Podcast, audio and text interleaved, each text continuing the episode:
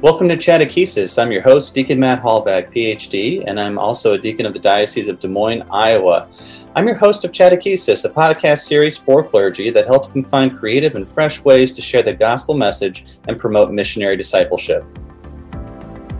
This episode is brought to you by the newest K 6 catechetical program, Christ in Us and Cristo en Nosotros. It sets the standard for faith formation in today's world. Check it out today at sadlierreligion.com forward slash CIU. We think you'll agree that this innovative program will change the future of catechesis.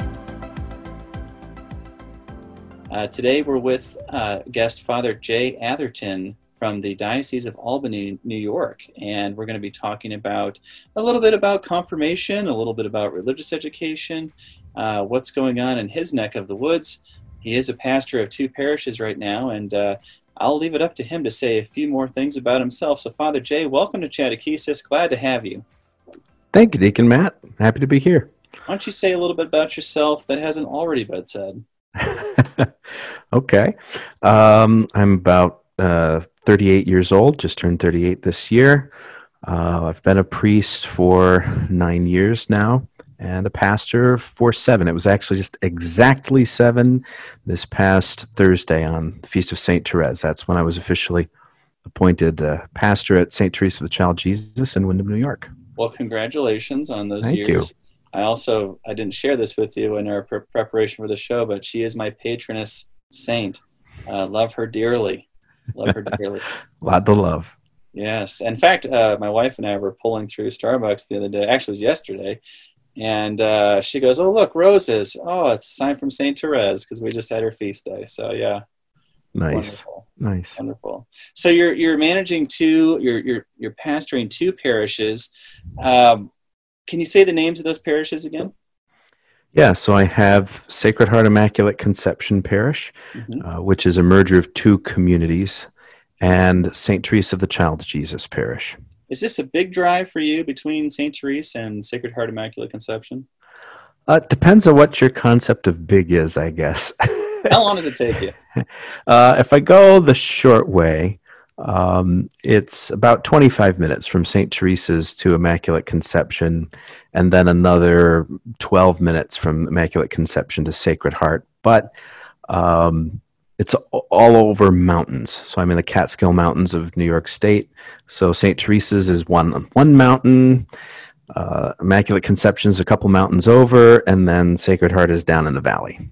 So is it a scenic drive? I imagine it is. It is. It, it's beautiful. Well, that's a that's a plus then for all it that. Is. Are you? How often are you making these trips back and forth? Uh, since COVID, less frequently. Um, thanks thanks be to God. That's one good thing uh, to come out of this time. But uh, before that, I was in each each of the communities at least twice a week. So we have, uh, I'm sure, uh, clergy listening to this podcast who also have multiple parishes assigned to them. Um, is this? Are we going to see more of this happening? Do you think uh, parishes merging? And a follow up question um, with the merger of Sacred Heart and Immaculate Conception, um, are, are the resources merging or what are they sharing? Are they sharing ministries? What's going on in those two parishes? So, those two questions for you. Okay, yeah. Um, so, I think that we're going to see absolutely, absolutely, we're going to see pastors having responsibility for multiple communities. I think that's that's a given. Um, exactly what the nuts and bolts of that looks like, I think we're going to see variation. So I would suspect that what will be done, say in many dioceses of the Midwest, for example, uh, where the the business side of the church is structured a little bit differently than it is here in the Northeast. Mm-hmm. Um, you know, there's in the history of how the church developed in the United States, there's all these little quirks uh, that cause some variation. Um, but you know, the advantage of a full-on merger is you do get some simplicity, say, for example, in the bookkeeping and things like that. So, with the two parishes, are, are what are the resources they're sharing exactly, or what's being shared? Yeah, so uh, For Sacred Heart and Immaculate Conception, when they merged, then everything came together. They were sharing a priest, they were sharing finances, staff, the whole nine yards. Now, for St. Teresa's and Sacred Heart Immaculate Conception, um, as they are linked, we say in, in my diocese, because they're sharing me. Initially, that was all they were sharing. Uh, now we also share musicians and we also share a deacon. Overall, do you feel like it's going well? Do you feel like the people are dealing with that linkage or merger well? Um, it could be worse. it could definitely be worse. Um, part of little quirks, you know, these are all in in small towns, mm-hmm. and uh, especially say, you know, the community that would be Immaculate Conception and the community that would be Saint Teresa's. There's two different school districts, and they are bitter, bitter rivals. Oh no! oh no! Um, I once had. Uh, uh, um, our religious ed um, coordinator in in Haines Falls, which is the Immaculate Conception community. She was born and raised there, and she said, "When I was a teenage girl, you would never even think about dating a Windham boy." yeah, you know. Uh, now, are you a Windham boy? I mean, you're not dateable. We all know that. Yes, uh, but are you a Windham boy? Not originally. No, okay. I'm uh, from the other mountains of New York State, uh, up in the Adirondacks. Okay. So woodchuck born and bred. Okay. And, uh, here I am now in other mountains. Wonderful. Well, let's shift gears a little bit from parish and linkages to talk a little bit about you and your ministry at, at St. Teresa's. I see that you've got Father Jay's YouTube channel. What's on it and what might be on it? Yeah, so uh, when we first went into lockdown back in April and the public masses were canceled, immediately that's what I switched over to. So I could reach my daily mass crowd, my weekend mass crowd with with mass at the very least. And then during Holy Week I did some special messages because I wanted to direct people to watch our liturgies that we were uh, in our diocese sending out from the cathedral. Um, I'm still just putting masses up and right now just Sunday masses. But in the future, I would like to work on the channel a little bit more. Still trying to find my niche. And uh, probably the leading candidate right now is something that would be very meditative mm. and sort of instructional on how to uh, with prayer. Wow. I think anything that's meditative, uh, calming, people would really love, uh, particularly now particularly whenever the next presidential debate is. If you can have your your oh, calming episode ready to roll, that would be a good time. It'll just be listen, don't watch it. That's right. It'll just be here's two people who are able to have a conversation. Do you remember what that was like? Yeah. This is how it works. Yeah. Uh, wonderful. So we'll be looking for this uh, calming, meditative, perhaps spiritual direction like uh, content on Father Jay's YouTube channel in the near future. Um, I want to shift gears again and let's talk a little bit about liturgy. And uh, I think across the country, uh, even before we started the podcast series and talking to clergy, um, just doing a little research, I, I, think at the beginning of all of this with COVID, there was kind of a, a uniform sort of policy with regards to liturgy uh, maybe it was shared down from the USCCB or, or, however, but it seemed pretty uniform from state to state, diocese to diocese. Um, now things are a little bit different. Some places are more opened up than others, and, and so policies are varying a little bit.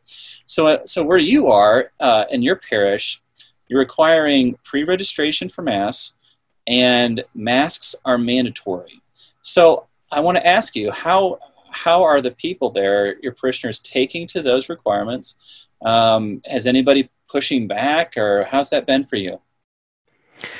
Yeah, I would say our people have been extremely cooperative, and I think we probably are getting more people attending Mass because we're doing things the way we're doing them than we would otherwise.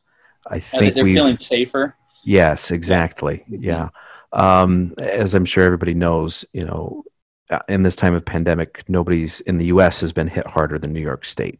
Mm-hmm. And even though in um, the area of my parishes, um, I'm only aware that we lost one parishioner to COVID, but we have a lot of connections in our parishioners to people down in the city, people along Long Island, New Jersey, and it was very, very bad and very traumatic. So my the population uh, of my parish, they really understand how completely out of hand the situation could get. So I think they welcome these uh, these safety protocols uh, mm-hmm. for the most part, and we're also a very touristy area. So the mm. insistence on the pre-registration that was one of my things uh, in in the beginning, and most of the rest of the implementation implementation of everything I delegated but I wanted people to know what to expect before they even arrived at the church. Yeah. And I still want that and I think it's it's served us well. Well, Father Jay, I think I'm sure you know people appreciate, you know, the steps you're trying to take to make them feel safer and just being upfront about things and, and transparent. I think all of that's appreciated and, and they know you're trying to keep them safe ultimately. And and the bottom line is if there's somebody that doesn't want to wear a mask, well I'm sure there's a parish near you. you know what I mean? That they that they can go to, right? There uh well I have to say I have to say the in, in general the, the parishes in our diocese have been very compliant. Oh, okay. Um, but what we do have, even in, in, my parish, is if for some reason people can't wear a mask, don't want to wear a mask, we bought a little FM radio transmitter. Oh. So each mass is able to broadcast. It just goes out to the parking lot, uh, and then you know the, the signal trails out. But it allows them to be there, present, to listen to the mass, and then they can come afterwards and and receive communion. That is a cool idea. Um, and, and talking with you before the show, we didn't get around to that. Uh, but having a transmitter like that, I'm sure it's a small investment. Mm-hmm. And uh, that would be a nice way for those who either can't or choose not to wear, could be in their car and hear the Mass. Yep. Mm-hmm. Yep. And in Very fact, cool. uh, one of the Masses that we've had has been all outdoors and using okay. that. And I think it's a much more elegant solution than a loudspeaker uh, much kinder to the neighbors. Right, or a bullhorn. Yeah. right. right. And, and I have to say, you know, it was a bit of a learning curve, but within two weeks, my, right. my team had it down pat. Well, that's wonderful. It sounds like you have a very good team. Um, let's go ahead and we'll shift again to faith formation. And specifically, I wanted to talk with you a little bit about um, online confirmation preparation that you have at your parish. Um, what's that like? What does it mean to have confirmation prep online? What does that mm-hmm. look like? And have you heard any feedback about it from participants? Yeah, so we've been using this model for uh, at least three years, maybe four. And the reason we moved to this in, in the first place was because of our demographics. Uh, we're a very rural area, sparsely populated, and the population is aging. So we got to the point uh, when I arrived seven years ago. I think we had the biggest confirmation group was about six kids, and then the next year we had I think five kids, and then sure enough, you know, before long there was a year where we had two kids. And in particular, the the program that they we had in Windham uh, really relied a lot of um, group interaction. But when you only have two kids, mm-hmm. it just it doesn't work. Mm-hmm. And we looked at our baptismal records and saw that all right, as we're within the next few years going to get to the kids who are coming through, we're looking at having one one year in one community, then maybe two and two other communities and there's just no way that we can run a conventional model when it's going to be a trickle of kids. Right. But rather than just say all right well sorry you've got to go over to another parish to to do whatever we we said well what are the advantages to this? What are the advantages to doing something that's very small? Well we can make this really really personalized. Mm. And all right, if you're not going to be able to come for a class and be with all of your friends, you could at home with your family watch a video online, um, maybe go over some reflection questions, do that for a while, have an engagement with me from time to time. And so that's the direction we moved. And right now, our our model has sort of three pillars to it. Um, the first is that online engagement, which is focused on the content of the faith, and they watch videos. I tell them one video a day. You know, uh, we've been using um, uh, the Dynamic Catholic program for that. Then the second part is one on one meetings with me. And I teach them different forms of prayer. So I do Lectio Divina.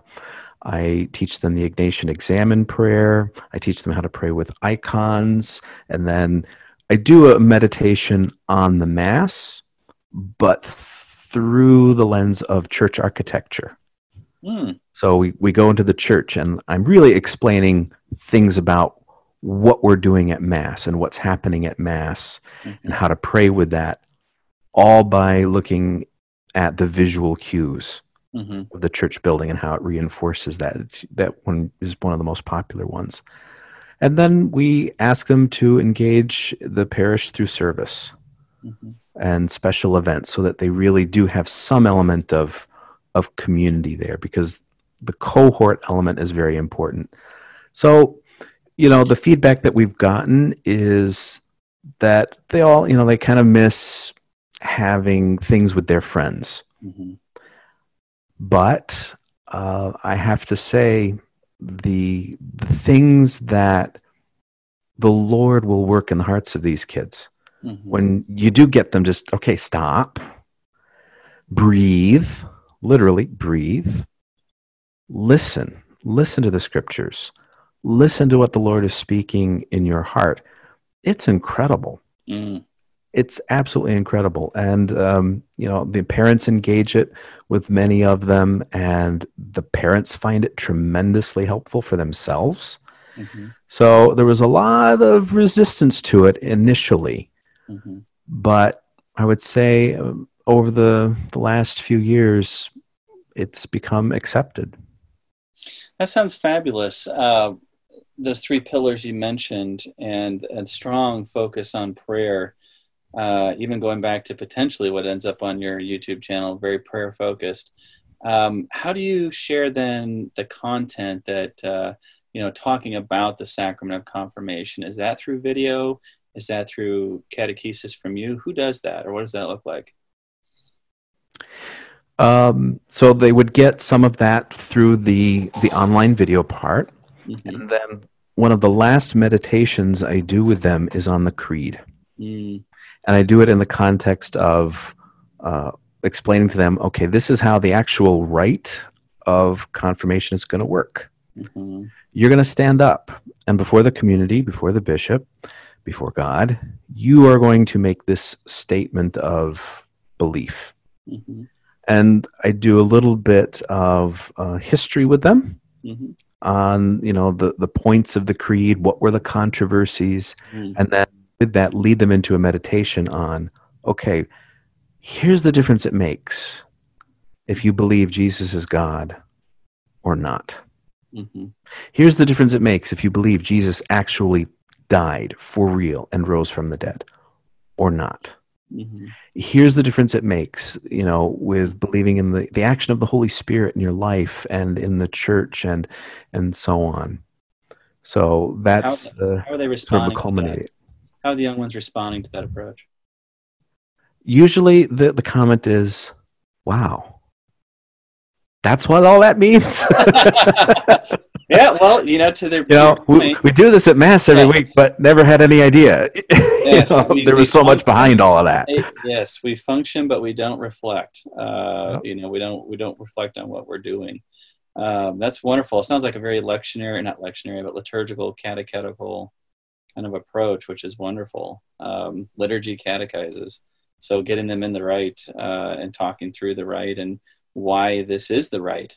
Uh, that's a wonderful, a wonderful approach. We have a few moments left here, and I'm from a diocese. You mentioned being in the Catskills, uh, kind of a more rural area, um, you know, less population density. So I'm from the Diocese of Des Moines, Iowa, we have a, a pretty big rural population as well. So I'm going to ask you to kind of stay on the topic of sacramental preparation because we also have parishes um, that are merging uh, or have merged and are trying to figure out, you know, how do we do confirmation or how do we do first communion prep, mm-hmm. um, first reconciliation with small groups or just a couple of kids.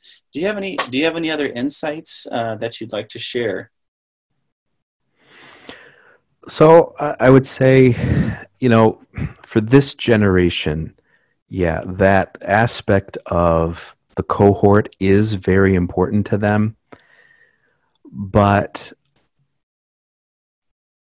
it's not a deal breaker. Mm-hmm. You know, you may get resistance to it, but you can get kids one on one and with the proper encouragement you know with the support of their parents or maybe a sponsor or you know somebody like that you'd be amazed. You'd be amazed at the things that they will do once they have no choice and they have to do them. Mm-hmm. you know uh, I, I always have thought you know if you expect a lot you get a lot. If you don't expect a lot you won't get a lot. Mm-hmm. so things are going to look different you know, you're not going to have that moment of, you know, 20 little girls walking down in little bridesmaids dresses, you know, and 20 little boys in the ties. It's not going to be that way. Mm-hmm. It isn't.